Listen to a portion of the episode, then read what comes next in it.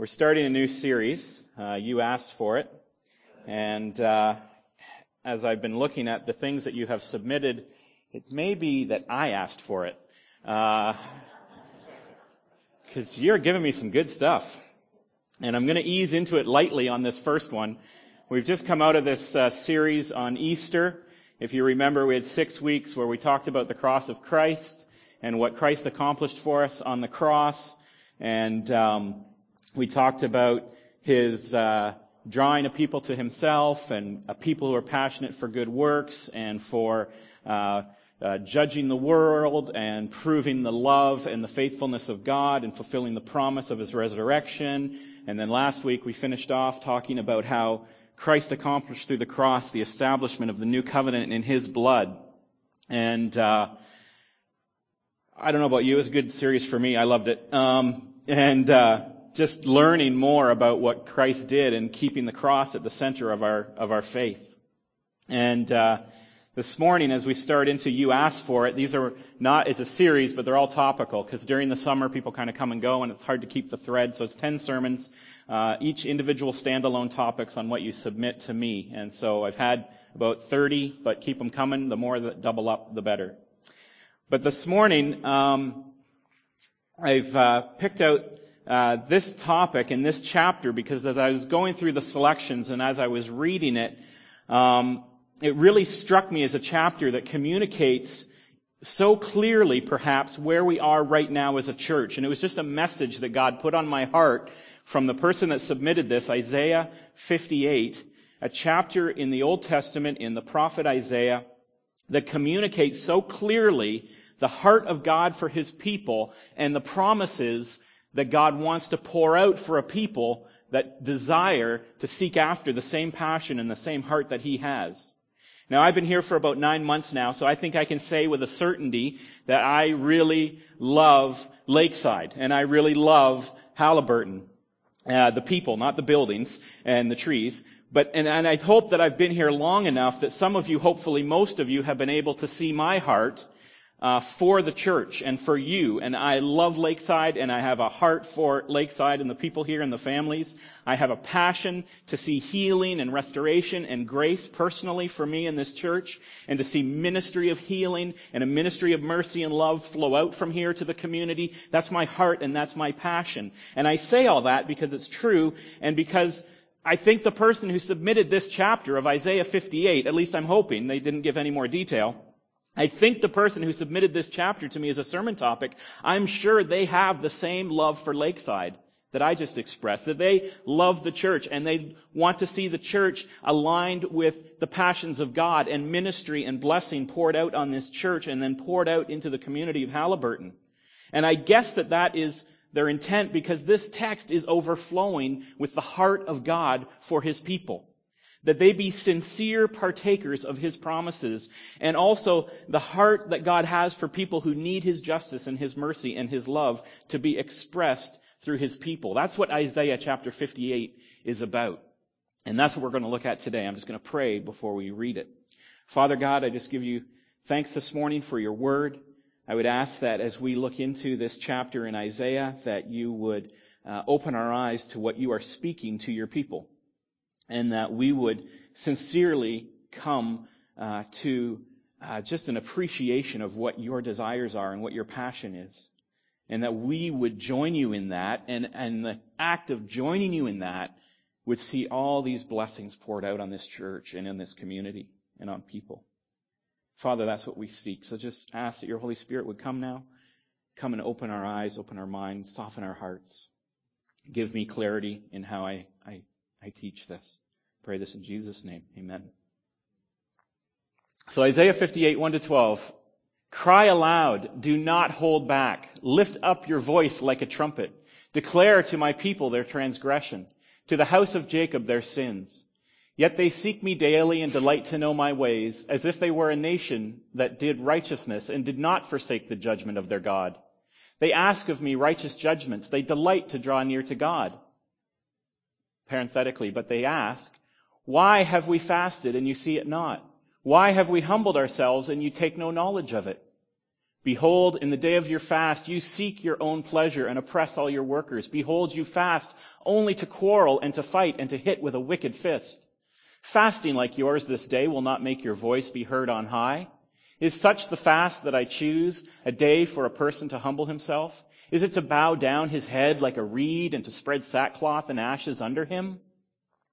Will you call this a fast and a day acceptable to the Lord? Is not this the fast that I choose? To loose the bonds of wickedness, to undo the straps of the yoke, to let the oppressed go free and to break every yoke? Is it not to share your bread with the hungry and bring the homeless poor into your house? When you see the naked to cover him and not to hide yourself from your own flesh? Then shall your light break forth like the dawn and your healing shall spring up speedily. Your righteousness shall go before you and the glory of the Lord shall be your rear guard. Then you shall call and the Lord will answer and you shall cry and he will say, here I am. And if you take away the yoke from your midst and the pointing of the finger and the speaking of wickedness, if you pour yourself out for the hungry and satisfy the desire of the afflicted, then shall your light rise in the darkness and your gloom be as the noonday. And the Lord will guide you continually and satisfy your desire in the scorched places and make your bones strong. And you shall be like a watered garden, like a spring of water whose waters do not fail. And your ancient ruins shall be rebuilt, and you shall raise up the foundations of many generations, and you shall be called the repairer of the breach, the restorer of streets to dwell in. May the Lord bless the reading of his word. And so there's a pattern for Isaiah 58. The pattern of Isaiah 58, it's sort of, you could break it up in three sections, and I left out the last couple verses of the 58. He changes topics there a bit. The pattern is in three sections that there are a people of God, there are passions of God, and then there are the promises of God. But what I want to do as I read this is I'm going to mix this up a little bit. I'm going to flip it around and I'm going to look at the promises first, and then I think I'm going to look at the people and the passions. But it may turn out that I look at the promises and then the passions and then the people. So if the slides get mixed up, it's not Victoria's fault, it's mine, because I'm just going with it here. And so, so this is the, these are the three sections, the people of God, the passions, and the promises, but we're going to start with the promises and go to the people and the passions. And so when I talked earlier about my heart for the church and my love for Lakeside and my love for Haliburton and the passion that I have to see the blessing of God on it and see those ministries go forth, and I think that same heart was behind the person who submitted this.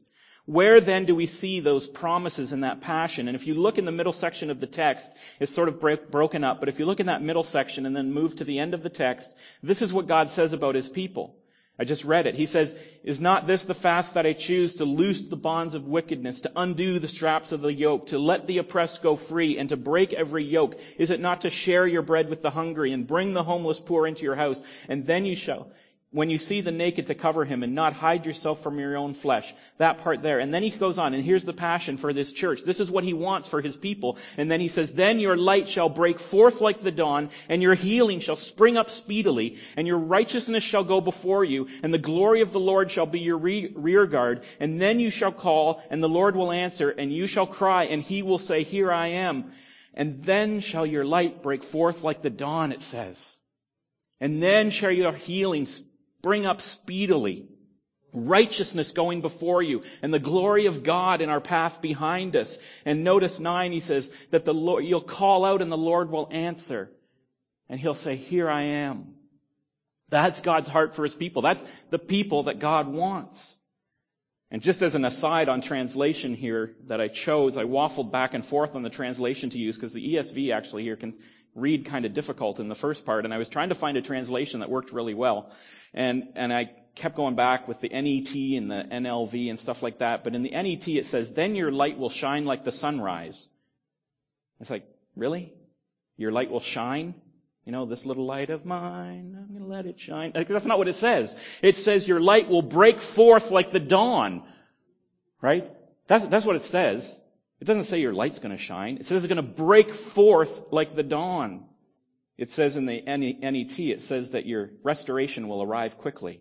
Well, that's true, I suppose. But that's not what it says. It says your healing will spring upon you. Right? It says it's gonna come, it's gonna burst out. And that's why translation is important. I just say that. Because translation is important. I was trying to find a translation here that was communicating what God was communicating to His people. That He wants our light to burst forth, that He wants our healing to spring up speedily. Right? The, NL, the NET says that your, your godly behavior will lead you forward. That's not what it says. It says the righteousness, your righteousness will go before you. And our righteousness is now Christ, as we know from that series we just came through. So we put Christ ahead of us, and He's leading our army in, in the glory of the Lord is guarding our backs. That's what, that's what He's saying there. And we don't want to lose the power of the prophetic verse. The imagery is part of the message of what God is getting across to His people. So when I read that, this is, this is the part that gripped me. When I read that, I thought, now isn't this what we want for Lakeside? Isn't this what we want for ourselves? Right? Of course, it's exactly what God wants for His people. We want our light to break forth like the dawn. God wants our healing to instantly spring upon us. God desires that our righteousness is going ahead of us and that we leave in our passing as we went by that people would see the glory of God in our passing. This is the kind of people he desires us to be. And when I read that, I thought, yes, that's my heart for Lakeside. Yes, that's what we want. We want to be bursting forth like the dawn. We want healing to spring up. We want our righteousness going before us. And then if we keep reading into the third section of the text, we see the promises that God has for, for Lakeside, for His people, personally and as a church, for people who are like that. If you look at the second half of verse 10 down to the end of 12, he says, Then your light shall rise in the darkness, and your gloom be as the noonday. And the Lord will guide you continually and satisfy your desire in scorched places and make your bones strong. And you shall be like a watered garden, like a spring water whose waters do not fail. And your ancient ruins shall be rebuilt and you shall raise up the foundations of many generations. And you shall be called the repairer of the breach and the restorer of streets to dwell in. Oh man, that sounds good, doesn't it? Doesn't that sound good for Lakeside? I mean, if I was up here as a pastor and sat down with the elders and said, you know, Paul, lay out a vision for Lakeside. I'd just go here. This, this is what we want right here. That sounds good. I don't need to make anything up. You know, God has spelled it out for us. Isn't this what we want for our church? Isn't this what we want for Haliburton? Wouldn't this be a blessing on the people, even as Elder Graham was praying? Wouldn't this be a blessing on our families and our coworkers and our people of Lakeside? Was this church that God wants to pour out these things, these promises for us, His people? I mean, you just look at them. If you go through, I think there's about 12 of them. Light in darkness in 8a and 10b. All the dark places of our hearts and all the dark places in our past and all the dark places in our families and in this county and in this village. There are dark places where light needs to shine. And God says, I, I want to be light in those dark places. I want you to be light in those dark places. The spiritual darkness or abuse or addiction or despair. And we saw some of that on display just yesterday. Right? There are dark places in our families and in our past and in this county and in this village. And God is saying, your light can break forth like the dawn and the shadows be like noonday sun. That's what I want for my people, to be light in darkness. Secondly, that His promise, His desire for us is healing for ourselves and for others in the second part of verse 8 there. Physical, emotional, and relational healing. He wants that healing to spring up upon us. Not something that takes years and years and years. God wants to heal us immediately of the hurt physically and the sickness and the emotional damage and the relational damage that's been done. God's passion for His people is that there be healing that springs upon them. And He promises a, a, a righteousness going before us like an army. The picture here is like an army. And so our righteousness going before us sort of breaking into the darkness, Christ our righteousness going before us, and a rear guard of God's glory. This is what he wants for his people. And fourthly, continuous guidance from God. Verse 11a there, he says that we will have guidance continually from God, that He will continually guide us. As a church, as a family, can you imagine to have the continuous guidance of God? Knowing His will, stepping in the way that He would have us step. What job do we take? You know, how do I meet this need right now? How do I solve this family dispute that's been going on for decades? You know, what ministries as a church do we offer? How do I present the gospel to this community or to my coworker? If you could imagine that God wants this for His people, that He would be guiding us day by day, that we would be praying and seeking His will and God's guidance with us com- continually as a people, as individual families and as a church. This is what He wants. This is the promises. He's listing promises to His people that if they have the same passions He has, this is what I want to pour out on you. Fifthly, water and refreshment in dry seasons. We want that as a church, don't we? In verse 11 there. To be refreshment to people who are in dry seasons of life. To be a people that are springs of living water. In John 7:37, if you want to see this in the New Testament, Jesus explains this as in, the, in a New Testament context. In John 7:37, he says, "On the last day of the feast, the great day, Jesus stood up and cried out in Jerusalem, "If anyone thirsts, let him come to me and drink. Whoever believes in me, as the scripture has said, out of his heart will flow rivers of living water." Streams of living water. And it's the same promise that God gave through Isaiah to the people of Israel in the Old Testament. He said, you, you have my passions. You pour out yourself in the way that I ask you to pour yourself out. You will be water and refreshment in dry places. And again, I asked, like, if I was to paint a picture you know, what would be my hope and my dream for Lakeside, it would be exactly that. That, the, that people would look at Lakeside and say, there's refreshment. There is water. I am in a dry spell in my life, or I was in a dry place, and Lakeside, the people of Lakeside, the church, the, the body of believers there were refreshment. They were water. They were cool drink on my parched tongue. And I could go and I knew that I was going to get refreshed there. It's what we want as a church to receive this promise. And then in 11c, God says, I'll give you strong bones. I will strengthen your bones. Can you imagine that in our families, in our community, the resilience and the strength of strong bones? Don't we want that as a church? Don't we want that as a people? Don't we want that even for Haliburton, for a community as a whole? Not something that is easily broken, not something that is easily knocked off or knocked down, not something that is precarious, whether it's economically or emotionally or spiritually or character or morally. God says, I'll give you strong bones. You will have resilience. You will have strength. You will be a people built on strong moral bones, strong relational bones, strong character deep in the bones of the church, and then ultimately those strong bones in the community. What a blessing that would be if God fulfilled this promise in us to give us strong bones as a church and as a people. And then he goes on, I think like the seventh one I'm on now, to be a watered garden at the end of 11 there. He says, will be a watered garden that does not fail, a constant place of refreshment. That generation after generation, year after year, the people of God in this community would be a place that does not fail. It would be like an oasis in the desert. And no matter how many times you travel across that desert, no matter how many dry seasons you go through, that oasis is always there and you can count on it. Journey after journey after journey, that oasis never lets you down. And then near the end here, I think eight or nine I'm on now, to have your ruins of all kinds rebuilt. To have your ancient ruins restored.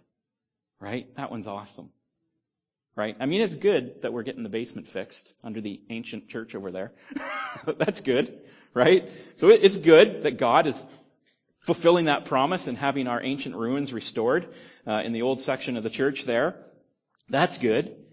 Get those things repaired. But God here, you understand, God's not talking about physical oasis or physical gardens. He's not talking about physical ruins, right? God is talking about all the dusty, neglected, broken down places in our lives and in our church and in our community. And there are a lot of things that we have made a ruin of. Right? We've made a ruin out of neglect. We've made a ruin of things, maybe even out of strife and warfare. And God says it's His heart to pour out these promises on His people that their ruins would all be rebuilt. Whether it's the ruins of a marriage, whether it's the ruins of a friendship, whether it is the ruins of a wasted season of our life where we look back and say, man, we did, we just screwed up for like five years. Man, I wish I could get those years back. You know, or we ruined a, like a, like I said, a relationship, or, or we ruined a part of our life through addiction, or through just stupidity or foolishness, or through anger and strife. And God says, look, I want to rebuild those ruins. I want to get those dusty, neglected, torn down parts of your life, and I want to rebuild them. And if you seek after the things I seek, and if you have a sincere heart towards me, these are the promises that, that God is giving His people. He just pours them out here. But I love that one to have our ruins rebuilt. Man, I got some ruins I would love to have rebuilt. Some neglected, broken down places in our lives and in our church to rebuild. But he doesn't even say that. He says, and then many generations. I think I'm on 11 now, maybe. Many generations set on a strong foundation. Oh no, nine. I'm just on nine. Getting ahead of myself. Many generations set on a strong foundation in verse 12b. Right? So he's saying it's not just your ruins rebuilt. It's not just your bones that are made strong. God says that for my people, the promises that I want to pour out, the vision that I have for Lakeside, for my children, is that many generations would be set on a strong foundation. That the blessing of this people of God that lay hold of these promises is that their children and their children's children for many generations are set on a strong foundation. Man, don't we want that for Lakeside? Right? That it's not just that things are good in our time, in our generation, and yeah, I had great years at Lakeside and, you know, things were really good for me. Well, good for you. But what about your children and your children's children? And God says, I don't want to just pour out this blessing on you. I don't want to just make you strong. I don't want to just rebuild your ruins for you. I want to take the whole people of God and make the generations beyond to be set on a strong foundation so that your children and your grandchildren are reaping the blessing of this strong foundation and this strong bones and these rebuilt ruin, ruins. What a set of blessings God lays out here.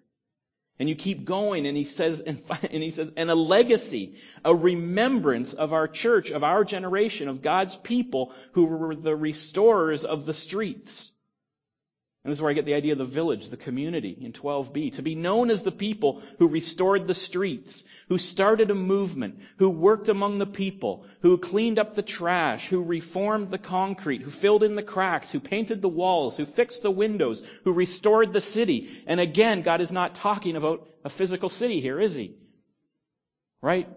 We can think about it, we can picture it as a metaphor of you know, going up and getting the concrete and the cold patch and fixing the potholes and making the sidewalks better and putting up the lights and, you know, taking the boards down and putting up windows and painting things, to be restoring the village, to be restoring the city, restoring the seats, the streets. But the legacy, what will be remembered for is the restoration of the community of the village. God's saying, if, if you do these things, if you are these people and you have the passion that I have, and, and I pour out these blessings on you, your legacy will be remembered as a people who were good for this city, who were good for this town, who were good for this village, who were good for the county. People will remember you as the people who restored us from where we are today. So again, what a vision for Lakeside. What a, what a vision for us. Right? My heart for Lakeside is to be this people. God's heart for Lakeside is that we would be the, this kind of people, the recipients of these kinds of blessings. This is what he lays out for his people Israel. This is what he lays out for us through Christ. That we would be the beneficiaries of all these promises. It's an amazing, I mean, look at them all. Right? Light and darkness, healing, righteousness, guidance, refreshment, strong bones, watered gardens, ruins rebuilt, strong foundation for generations to come, and a legacy of restoration. Like if I just had to, there, my work is done. That's my vision for Lakeside. Right? God's spelled it out for us. So now we got to go back though. Right? I was doing it backwards. Wanted to give you the good news first. Now, who are these people? Who are these people that get these blessings? What, what is it that we need to be to be those people? And this pattern of Isaiah, the three sections you remember, is that there's a people of God, passion of God and the promised results. We did the promised results and a little bit of God's passion. We'll touch on that. But there's a picture painted in the first few verses of the people in decline. A people of God who are in decline. And, and the text gives the ways that they're in decline. In verse 1 it says, Cry aloud and don't hold back. Lift up your voice like a trumpet. Declare to my people their transgression and to the house of Jacob their sins. Yet they seek me daily and they delight or want to know my ways, as if they were a nation that did righteousness and didn't forsake the judgment of their God. You have to understand, you have to read into the words how he's saying it. As if they were a nation that did righteousness and did not forsake the judgment of their God. They ask of me my righteous judgments. In other words, they ask for my help. And they appear to delight to draw near to me. They love the being favored by God. They like that part. But they say, why have we fasted and you not see it? Why have we humbled ourselves and you take no knowledge? And then God explains, He says, look, in the day of your fast, you seek your own pleasure. Then you turn around and you oppress all your workers. And you fast only to quarrel and to fight and to hit with a wicked fist. A fasting like yours on this day will not make your voice heard on high. So God is saying to Israel, this is the bad news. Israel's in this situation, a little bit of context.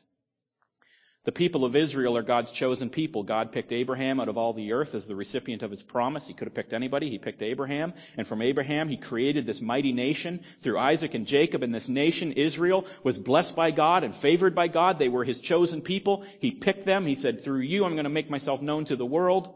And they were close to God, but they constantly drifted. They were a people who kept drifting away from God. The nation of Israel was always at its closest to God, and the nation of Israel was always actually sincerely seeking God when they were either in serious trouble, then they would cry out, or right after God had just delivered them a major victory. Then they would celebrate God and worship Him in truth for a while. And then they begin to drift again back into their old ways and into their own gods and into their selfish gain and into their apathy and eventually after apathy into wickedness and strife. And Israel kept going through this seasons of, dr- of drawing near and then drifting away and then drawing near and then drifting away. And this is where Israel's at again in this chapter. And Isaiah is the prophet that God sends to rebuke Israel and say, you're drifting away again. You're apathetic. You once had your hearts aligned with me, with God, but now you're seeking the wrong things. They still fast and they still bow their heads and they still do the sackcloth and ash thing and, you know, they go through all the public religious observances, but in their hearts they don't know what God's desires are. They're not seeking God's desires, they're seeking their own. And again, we can get this in a New Testament context. James in the New Testament says the exact same thing about Christians. He says, what causes quarrels? This is James 4. What causes quarrels and what causes fights among you? Is it not that your passions are at war with you? You desire and do not have, so you murder. You covet and cannot obtain, so you fight and quarrel. You do not have because you do not ask, and when you do ask, you don't receive because you've asked wrongly to spend it on your own passions. I mean, James could have just been quoting Isaiah here. It's the same thing. God says, yeah, you're fasting and, and you're bowing and nodding and you're doing all the religious observances, but your heart is not after mine. You're after your own gain. In fact, as soon as you get out of synagogue, you immediately go and, uh, you know, oppress your workers. You know? You, you claim to seek God's will, but you're not listening. And your religious ceremony is for show. It's just a covering for apathy. Or worse, selfishness and cruelty. And so God has a message for them. He says, confront my people. You know, they act as though they're seeking me, but they don't. They want to know my requirements and my ways, but not really. They don't follow them. They're acting as if they were a nation that did what was right, but they don't do what's right. They pretend they don't reject my law, but they do. They just ask for guidance. They seem to want to be near me, but then they complain and they say you don't notice because I don't give them what they want because they want the wrong things. And so it's a people that God is, of God who are going through all the motions of religion, but they've really drifted away. And the church can go through these same seasons, right? We can get into difficulty and we can draw near to God. And, and in those times when the church is in difficulty and everybody is pulling together and the prayer meeting is full and, you know, you're praying two or three times a week and the community draws together and there's this sense in the church of seeking after God's will and there's a humility and a worship and a pleading for God to show His face and His ways and you really draw near and then you get the victory and the church, whatever it was, is overcome and God puts you on a path of victory and, and you celebrate and for a little while you walk really close with God and everybody's passionate and enthusiastic and then you start to drift again, just like Israel does. Right? Because, you know, the crisis is gone and the victory's been won and then it's just church again, Sunday after Sunday. It's just the routine. Serve in the nursery, teach Sunday school, and we start to drift. But God says, don't drift. Don't let your passions wane. Remember those times when you were drawn so close to me, when you were passionately seeking after my desires and I gave them to you. Christ died, you remember, to draw people passionate for good works. But this is the type of people that God is speaking to here. This people that have drifted. And so he tells them, he tells them his passions. Man, I gotta hurry, sorry. He tells them his passions. In the second section in the pattern of Isaiah here, it's the people of God and the passion of God and then the promises of God. And in the second section, he tells them, he says, here's my passions. He says, is not this the fast that I choose to loose the bonds of wickedness, to undo the straps of the yoke, to let the oppressed go free and to break every yoke? Is it not to share your bread with the hungry and bring the homeless poor into your house? When you see the naked to cover him and not hide yourself from your own flesh? He's speaking there of the Jews. He's saying, you're not even taking care of your own countrymen. You're Israel. You've had to stick it out through thick and thin. Everyone around you is an enemy. And here you are, not even looking out for your own flesh. You could say the same thing to us. Are you going to turn your back on your own brothers and sisters in the street and not clothe them, not feed them, not take the yoke from them? He says, then if you take the yoke from your midst and the pointing of the finger and the speaking of wickedness, if you stop all that nonsense and you pour yourself out for the hungry and satisfy the desire of the afflicted, that's when all those promises come. What are the five passions of God really quickly? God is passionate about five needs for his people. The need for freedom. God is passionate about the loosing of bonds, about the undoing of the straps of the yoke, of letting the oppressed go free. And I could elaborate on all kinds, right? From prison, literally, prison ministry, yes, people don't set them free. They're there for a reason. Um, but they need to be set free from what put them there. They need to be set free from the oppression. Whether it's addiction, whether it's cultural false identity, especially for women, young girls, right? Whatever oppresses us, whatever binds us, God, God's heart is that people be free from that. And the freedom is in Christ. The freedom is in a true identity from Him. Freedom from sin, freedom from abuse, freedom from addiction. God's heart is for freedom, to loose those bonds. That's he, what He wants us to help people do, to be free. And then three in the middle, need for food, need for shelter, and need for clothing. God has a passion that people's needs are met. Physically. He says feed them. Give them a home. Clothe them. God desires mercy and justice in society. And then fifthly, the need for peace, the need for dignity and whole relationships. And where do I get that from? The wagging of the finger, or the pointing of the finger, and the speaking of wickedness. God says, my passion is that there be a peace among people. That you put your finger away and stop pointing it in people's faces and speaking wickedness about people. His heart is for justice and his passion is mercy and he wants his people to be filled with that same passion. And God is not looking primarily at our religious behavior. He's not looking at the fasting and the attendance at temple or whatever and the nodding of the heads and the ashes and the, all the stuff that Israel was doing. He's not looking at religious behavior. He's not interested in upraised arms and heartfelt music and steady church attendance and a gold star and public piety. God is interested in where the rubber meets the road. Are the hands that are raised on Sunday smacking somebody on Monday? Right? Is the smile on Sunday a sneer on Monday? Do we sing with each other in church and then slander each other in emails? Right? That's what God is saying. It's where the rubber meets the road because you can come in on Sunday and it can look awesome. But what's going on Monday to Saturday?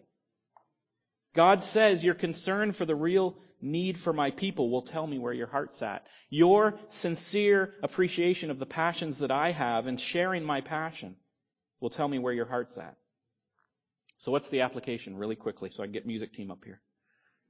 How do we become that people that God desires? And I'm going to infer it from the kind of people that God does not desire, which is the nation of Israel in the first text. So I'm going to infer it by saying whatever they are that God doesn't like, we need to be the opposite of them. And so God is, we can infer the qualities that God seeks in His people by considering the opposite of the qualities that He's rebuking. And so the qualities that He's rebuking is insincerity. And so we know that God is seeking a people who are sincere, who are not just mouthing the words and putting on a show, but are sincerely seeking after His will and want to do it. Secondly, He doesn't want people who pray without purpose. He wants people who are praying with a purpose and praying diligently. alone and together, corporately. Thirdly, he wants people who are fasting sacrificially. Not just putting on a show of fasting, but actually fasting sacrificially. And by that I mean literally fasting because we should be fasting and maybe we'll talk about that another time. But anyway, we need to fast, but giving is a type of fasting or sacrificing is a type of fasting. Right? Doing without in order that God's ministry can do with. Or fourthly, he's looking for a people to share in his passion, not for people who have a passion for themselves and for serving themselves and for getting what they want from God, but a people who are seeking what he wants and doing those things that he's passionate about, which he's described, those five needs. And fifthly, a people who are actually desiring transformation. Israel was a people who were like, I like everything the way it is and I don't really want God to change it. And he wants people who actually want to transform a people and a nation and a city and a nation. So quickly, to become those people. That's my vision for Lakeside. All of those promises that God pours out. And to be the people that receive those bonuses, to, to receive those blessings. A people that not specifically that meet all those merciful needs that God has a heart for, that would be fine. It would be fine if you walked away from this sermon and said, okay, God said I gotta go feed the poor and I have to, you know, clothe the naked and I have to, you know, give shelter to people who don't have a home and I have to be merciful. That's fine. You could do that. But I just want to leave you with this at the end. Okay, it's not that we go and do all those things specifically. This is important. Okay, because we could go and do all those works, and we could just, you know, like we just like bear down and discipline, and we're going to do those things, and that's great, but we don't. It's not that God, he want, God wants those to be the result of who we are as a people. What God really wants is for us to be transformed so that our hearts are aligned with Him, so that we would naturally do those things. Not just do them because they're a list that God gave us, but do them because we've actually been transformed into a people of God who desire those things. You see the difference? So we can run Shepherd's Table, and we can have a youth group, and we can do Sunday mornings, and we can do lots of things. But if we're not earnestly seeking God first, during and always through those things, then we will just then we'll just return to the days of, of of not doing them, right? And we won't return to the days of blessing and the days when those promises were coming true at Lakeside as a church. And so my heart for Lakeside is that we'll be that people again.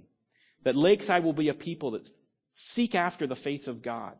That we will be a people that fast and pray and earnestly desire to know the heart of God so that we can act with our righteousness going before us and the glory of God in our path and that we can be a people that break bonds and set free and feed and clothe and restore dignity. And we put our pointy fingers away and we stop speaking wickedness and we restore dignity and we restore peace among people. And that that will be a time then that's coming when our healing will spring up among us and our light will cast out darkness and relationships are going to be restored and we would see a community transformed and we would see ruins rebuilt and streets restored and all of those promises from verses 10 and on to 12 and on. All pouring out for God's people who have a heart turned sincerely towards Him. That is God's message in Isaiah 58. He says, here is the people I don't want you to be. Here's the people I want you to be. And here's the blessing if you will be those people. Let's pray. Father God, oh, thank you for your word. Just pray that it would settle in our hearts, that we would see just in this one chapter how clearly you have spoken your heart. That you have all these blessings you want to pour, pour out. There is not one of those that we wouldn't look at and say, yeah, I want that. I want that for me. I want that for my family. I want that for this church. That would be awesome. And so, Father, I just pray that we would just back up in the chapter a little bit and look at what your heart is then to see who we need to be. And that we would just humble ourselves sincerely. That we would again be a church that is seeking after your face. That we would be on our knees in prayer, seeking after you. Not running out to do busy work, to try to check off the things on your list. But Lord, just seeking your face and humbling ourselves and earnestly, sincerely desiring that our passions and our heart would align with your heart. And then we will have continuous guidance from you to tell us what to do. Father, give us a vision here at Lakeside to be people after your own heart. Pray this in Jesus' name. Amen.